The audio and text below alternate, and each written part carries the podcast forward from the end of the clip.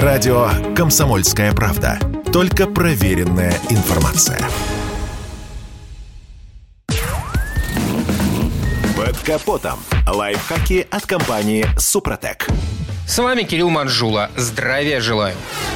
Автомобильные нейтрализаторы отработавших газов, они же каталитические конвертеры, начали применяться в США в середине 70-х годов прошлого века. Практическое применение нашли в основном каталитические нейтрализаторы окислительного типа или дожигатели. В них должно догорать то, что не сгорело в цилиндрах двигателя. Принцип очистки отработавших газов основан на реакции свободного кислорода с углеводородами и оксидом углерода не сгоревшего топлива. Проходя через нейтрализатор, оксид углерода превращается в малотоксичный углекислый газ, а оксиды азота восстанавливаются до безвредного азота. Зачастую нейтрализаторы ошибочно называют катализаторами, но это безграмотно. Катализаторы – это не устройства, а вещества, увеличивающие скорость химических реакций. Каталитический нейтрализатор отработавших газов представляет собой металлический бочонок, установленный в системе выпуска отработавших газов по возможности ближе к двигателю. Внутри расположены один или два керамических либо металлических блока с множеством множеством пор, стенки которых покрыты упомянутыми выше катализаторами – родием, палладием или платиной. Частой неисправностью нейтрализатора является его оплавление, проявляющееся в виде спекания сод и приводящее к затрудненному проходу отработавших газов. Обычно это происходит, например, при использовании низкооктанового бензина, который вследствие сдвига момента зажигания в позднюю сторону догорает вне цилиндров мотора. Второй сюжет – разрушение керамики, которая начинает крошиться. Третий вариант – просто забитый продуктами неполного сгорания топлива и масла-нейтрализатор, не дающий двигателю делать нормальный выдох. Оплавление сот диагностируется по падению мощности двигателя. Динамика машины со временем становится все хуже. Максимальная скорость падает на глазах, а пуск двигателя, как холодного, так и прогретого, затрудняется. В дальнейшем мотор вообще перестает запускаться. Гораздо неприятнее дефект, при котором частицы керамики начинают выкрашиваться с поверхности сот. Причиной разрушения керамики чаще всего является нерекомендованное топливо с низким октановым числом, которое догорает на такте выпуска. Крошение начинается на кромках сот, расположенных ближе к двигателю. Это самая горячая зона. Самое тяжелое последствие этого процесса – попадание абразивной керамической пыли вместе с частью отработавших газов обратно в цилиндры мотора. Поршневая группа при этом очень быстро потребует капремонта. На этом пока все. С вами был Кирилл Манжула. Слушайте рубрику «Под капотом» и программу «Мой автомобиль» в подкастах на нашем сайте и в мобильном приложении «Радио КП», а в эфире с понедельника по четверг в 7 утра. И помните, мы не истина в последней инстанции, но направление указываем верное.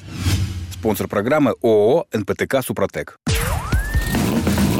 Под капотом. Лайфхаки от компании «Супротек».